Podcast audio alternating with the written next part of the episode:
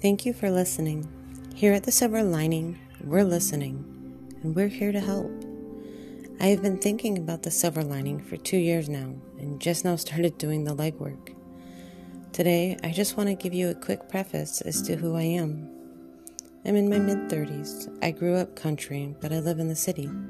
I have a husband, kids, a girlfriend, and friends, all of which we struggle every day.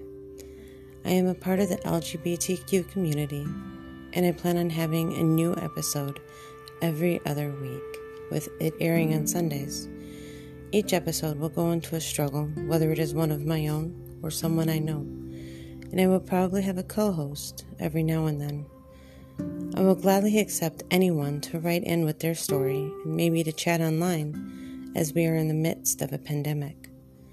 I have been in and out of therapy for the past 20 years and I have been through plenty of trauma, but I'm still able to find that silver lining that keeps me going.